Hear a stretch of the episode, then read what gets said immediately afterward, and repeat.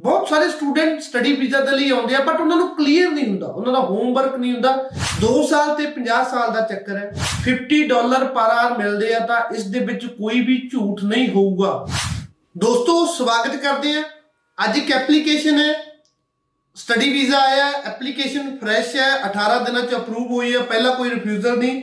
But ਫਿਰ ਵੀ ਇਸ ਤੋਂ ਸਿੱਖਣ ਨੂੰ ਬਹੁਤ ਕੁਝ ਮਿਲ ਸਕਦਾ।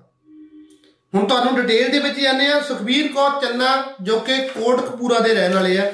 ਇਹਨਾਂ ਦੀ origignal ਪਾਸਪੋਰਟ ਰਿਕੁਐਸਟ ਆਈ ਹੈ ਹੁਣ ਬੱਚੇ ਦੀ 12th ਕਮਰਸ ਸਟਰੀਮ ਦੇ ਵਿੱਚ 2022 ਦੇ ਵਿੱਚ ਪੂਰੀ ਹੁੰਦੀ ਹੈ ਉਸ ਤੋਂ ਬਾਅਦ 6.5 ਨਾਟ ਲੈਸ ਦੈਨ 6 ਬੱਚੇ ਦਾ ਆਈਐਲਟਸ ਸਕੋਰ ਹੈ ਤੇ ਬੱਚਾ ਵਿਨੀਪੈਗ ਚੂਜ਼ ਕਰਦਾ ਹੈ। ਬੱਚੇ ਦੇ ਪੇਰੈਂਟਸ ਜਿਸ ਦਿਨ ਕਾਉਂਸਲਿੰਗ ਦੇ ਲਈ ਆਉਂਦੇ ਆ, ਤਾਂ ਉਹਨਾਂ ਨੇ ਡਾਇਰੈਕਟ ਸਾਨੂੰ ਇਹ ਚੀਜ਼ ਕਲੀਅਰ ਕੀਤੀ ਸੀ ਵੀ ਸਾਨੂੰ ਪੇਮੈਂਟ ਦੀ ਕੋਈ ਪ੍ਰੋਬਲਮ ਨਹੀਂ ਹੈ ਫੀਸ ਦੀ ਕੋਈ ਪ੍ਰੋਬਲਮ ਨਹੀਂ ਹੈ ਬਟ ਸਾਡਾ ਬੱਚਾ ਇੱਕ ਚੰਗੇ ਕਾਲਜ ਇੱਕ ਚੰਗੇ ਕੋਰਸ ਵਿੱਚ ਪੜ੍ਹਨਾ ਚਾਹੀਦਾ ਜਿਹਦੇ ਵਿੱਚ ਆਫਟਰ ਸਟੱਡੀ ਉਹਦੇ ਕੋਲ ਜੌਬ ਦੀਆਂ ਜਿਹੜੀਆਂ ਆਪਸ਼ਨਸ ਆ, ਬਹੁਤ ਚੰਗੀਆਂ ਹੋਣ ਜਾਂ ਜਿੰਨਾ ਹੋ ਸਕੇ ਔਨ ਕੈਂਪਸ ਪਲੇਸਮੈਂਟ ਹੋਵੇ। ਇੱਕ ਕਲੀਅਰ ਫੋਕਸ ਸੀ ਉਹਨਾਂ ਦਾ ਵੀ ਕਿੰਨੀ ਵੀ ਫੀਸ ਹੋਵੇ, ਤੁਹਾਨੂੰ ਹੈ ਵੀ ਬੈਚਲਰ ਦੇ ਵਿੱਚ ਪੜਾਉਣਾ ਬੈਚਲਰ ਚ ਭੇਜ ਦਿਓ ਬਟ ਕਾਲਜ ਐਂਡ ਕੋਰਸ ਬਹੁਤ ਚੰਗਾ ਹੋਣਾ ਚਾਹੀਦਾ। ਉਸ ਤੋਂ ਬਾਅਦ ਅਸੀਂ ਕੀ ਕੀਤਾ ਅਸੀਂ ਇਹਨਾਂ ਨੂੰ Red River College business information technology ਦਾ ਪ੍ਰੋਗਰਾਮ ਲੈ ਕੇ ਦਿੱਤਾ BIT ਜਿਹਦੇ ਵਿੱਚ ਬਿਜ਼ਨਸ ਪਲੱਸ IT ਦੋਨੋਂ ਹੈ।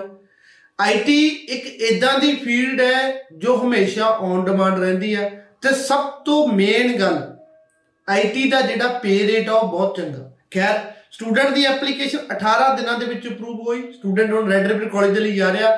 ਹੁਣ ਜਦੋਂ ਮੈਨੂੰ ਇਹ ਐਪਲੀਕੇਸ਼ਨ ਮੈਂ ਤੁਹਾਡੇ ਨਾਲ ਕਿਉਂ ਸ਼ੇਅਰ ਕਰਨ ਜਾ ਰਿਹਾ, ਕਿਉਂਕਿ ਪੇਰੈਂਟਸ ਨੇ ਸਟਾਰਟਿੰਗ ਦੇ ਵਿੱਚ ਕਲੀਅਰ ਕਰ ਦਿੱਤਾ। ਸੇਮ ਚੀਜ਼ ਹਰ ਇੱਕ ਸਟੂਡੈਂਟ ਨੂੰ ਚਾਹੀਦੀ ਹੈ ਉਸ ਦਾ ਫੋਕਸ ਕਲੀਅਰ ਹੋਣਾ ਚਾਹੀਦਾ, ਉਸਨੇ ਕਰਨਾ ਕੀ ਹੈ?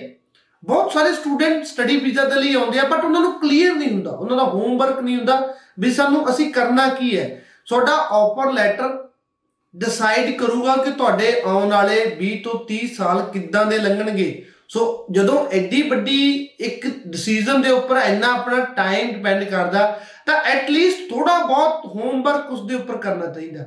ਸਟੂਡੈਂਟ ਜਦੋਂ ਕਿਸੇ ਕਾਲਜ ਜਾਂ ਕਿਸੇ ਪ੍ਰੋਗਰਾਮ ਨੂੰ ਚੂਜ਼ ਕਰਦਾ ਨਾ, ਤਾਂ ਉਹਦੇ ਪਿੱਛੇ ਉਹਦਾ ਇੱਕ ਫੋਕਸ ਹੋਣਾ ਚਾਹੀਦਾ। ਬੱਚੇ ਦਾ ਕੀ ਫੋਕਸ ਹੋਣਾ ਚਾਹੀਦਾ? ਸਭ ਤੋਂ ਪਹਿਲਾਂ ਤਾਂ ਜਿਵੇਂ ਸੁਖਵੀਰ ਕੌਰ ਚੰਨਾ ਦੇ ਪੇਰੈਂਟਸ ਹੈ, ਵੀ ਉਹਨੂੰ ਇੱਕ ਚੰਗੀ ਕਾਲਜ ਦੇ ਵਿੱਚ ਚੰਗੀ ਸਟੱਡੀ ਲੈਣੀ ਹੈ, ਤਾਂ ਜੋ ਉਸ ਤੋਂ ਬਾਅਦ ਚੰਗੀ ਜੌਬ ਮਿਲੇ।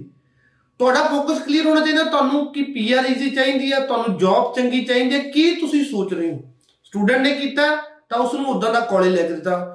ਹੋਰ ਵੀ ਜਿਹੜੇ ਬੱਚੇ ਇਦਾਂ ਦਾ ਹੈ, ਜਿਨ੍ਹਾਂ ਨੂੰ ਇੱਕ ਚੰਗੇ ਕਾਲਜ ਚੰਗੇ ਕੋਰਸ ਵਿੱਚ ਪੜ੍ਹਨਾ, ਤਾਂ ਰੈੱਡ ਰਿਵਰ ਦੇ ਵਿੱਚ ਬੀਆਈਟੀ ਬੀਟੀਐਮ ਬਹੁਤ ਚੰਗੇ ਕੋਰਸ ਹੈ। ਹੁਣ ਅਗਰ ਆਪਾਂ ਦੇਖੀਏ ਬੀਆਈਟੀ ਪ੍ਰੋਗਰਾਮ ਟਫ ਹੈ। ਈਜ਼ੀ ਤੁਸੀਂ ਉਸ ਨੂੰ ਕੰਪਲੀਟ ਨਹੀਂ ਕਰ ਸਕਦੇ, ਬਹੁਤ ਮੁਸ਼ਕਲ ਆ ਕੋਡਿੰਗ ਹੈ।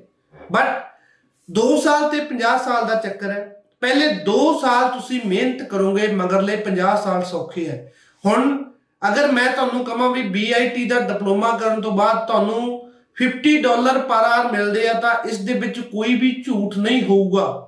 ਬਹੁਤ ਸਾਰੇ ਸਟੂਡੈਂਟ ਦੇ ਇਦਾਂ ਦੇ ਹੈਗੇ ਆ, ਜਿਹੜੇ ਰੈੱਡ ਰਿਵਰ ਕਾਲਜ ਦੇ ਵਿੱਚੋਂ ਇਹੀ ਸੇਮ ਪ੍ਰੋਗਰਾਮ ਕਰਕੇ 50 ਡਾਲਰ ਪਰ ਆਰ ਲੈ ਰਹੇ ਆ। ਹੁਣ 50 ਡਾਲਰ ਘੰਟੇ ਦੇ ਮਿਲਣੇ ਮੈਨੂੰ ਨਹੀਂ ਲੱਗਦਾ ਕੋਈ ਛੋਟੀ ਗੱਲ ਹੈ। ਜ਼ਿਆਦਾਤਰ ਸਟੂਡੈਂਟ 12 ਡਾਲਰ 13 ਡਾਲਰ 14 15 ਡਾਲਰ ਤੇ ਕੰਮ ਕਰਦੇ ਆ। ਸੋ ਹਮੇਸ਼ਾ ਤੁਹਾਡਾ ਫੋਕਸ ਕਲੀਅਰ ਹੋਵੇ, ਜਿਹੜੇ ਬੱਚੇ ਇੱਕ ਚੰਗੇ ਕਾਲਜ ਚੰਗੇ ਕੋਰਸ ਵਿੱਚ ਜਾਣਾ ਚਾਹੁੰਦੇ ਆ, ਇਹ ਪ੍ਰੋਗਰਾਮ ਇਹ ਕਾਲਜ ਸਭ ਤੋਂ ਵਧੀਆ ਬਟ ਮਿਹਨਤ ਕਰਨੀ ਪੈਣੀ ਹੈ ਪਹਿਲੇ 2 ਸਾਲ ਮਿਹਨਤ ਕਰਨੀ ਹੈ ਹੁਣ ਉਸ ਦੀ ਸਟਾਰਟਿੰਗ ਤੁਸੀਂ ਕਦੋਂ ਤੋਂ ਕਰ ਸਕਦੇ ਹੁਣ ਬਹੁਤ ਸਾਰੇ ਬੱਚੇ ਹੁਣ ਸਤੰਬਰ ਇਨਟੇਕ ਵਾਲੇ ਆਫਰ ਲੈਟਰ ਅਪਲਾਈ ਕਰਤਾ। ਆਫਰ ਲੈਟਰ ਅਪਲਾਈ ਕਰਕੇ ਸਟੂਡੈਂਟ ਫ੍ਰੀ ਹੈ। ਸਟੂਡੈਂਟ ਆਪਣਾ ਟਾਈਮ ਕਿਵੇਂ ਵੇਸਟ ਕਰਦਾ? ਕੀ ਟ੍ਰੈਂਡ ਚੱਲ ਰਿਹਾ? ਆਫਰ ਆਇਆ, ਨਹੀਂ ਆਇਆ? ਕੰਸਲਟੈਂਟ ਨੂੰ ਫੋਨ ਲਗਾ ਲਿਆ, ਹੋਰ ਦੋਸਤਾਂ ਨੂੰ ਪੁੱਛ ਲਿਆ। ਉਹ ਇਦਾਂ ਦੇ ਕੰਮਾਂ ਦੇ ਵਿੱਚ ਘਿਰਿਆ ਰਹਿੰਦਾ। ਸਟੂਡੈਂਟ ਨੂੰ ਕੀ ਚਾਹੀਦਾ?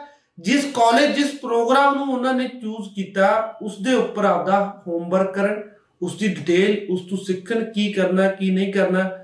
ਤਾਂ ਜੋ ਉੱਥੇ ਜਾ ਕੇ ਤੁਸੀਂ ਸਟੱਡੀ ਦੇ ਵਿੱਚ ਸੌਖੇ ਹੋ ਹੁਣ ਉਹ ਚੀਜ਼ ਅਗਰ ਤੁਸੀਂ ਪਹਿਲੇ ਹੀ ਸਿੱਖੋਗੇ ਤਾਂ ਤੁਹਾਨੂੰ ਬਹੁਤ ਬੈਨੀਫਿਟ ਮਿਲਦਾ। ਸੋ ਹਮੇਸ਼ਾ ਆਫਰ ਲੈਟਰ ਅਪਲਾਈ ਕਰਨ ਵੇਲੇ ਤੁਹਾਨੂੰ ਫੋਕਸ ਕਲੀਅਰ ਹੋਣਾ ਚਾਹੀਦਾ ਹੈ। ਧੰਨਵਾਦ।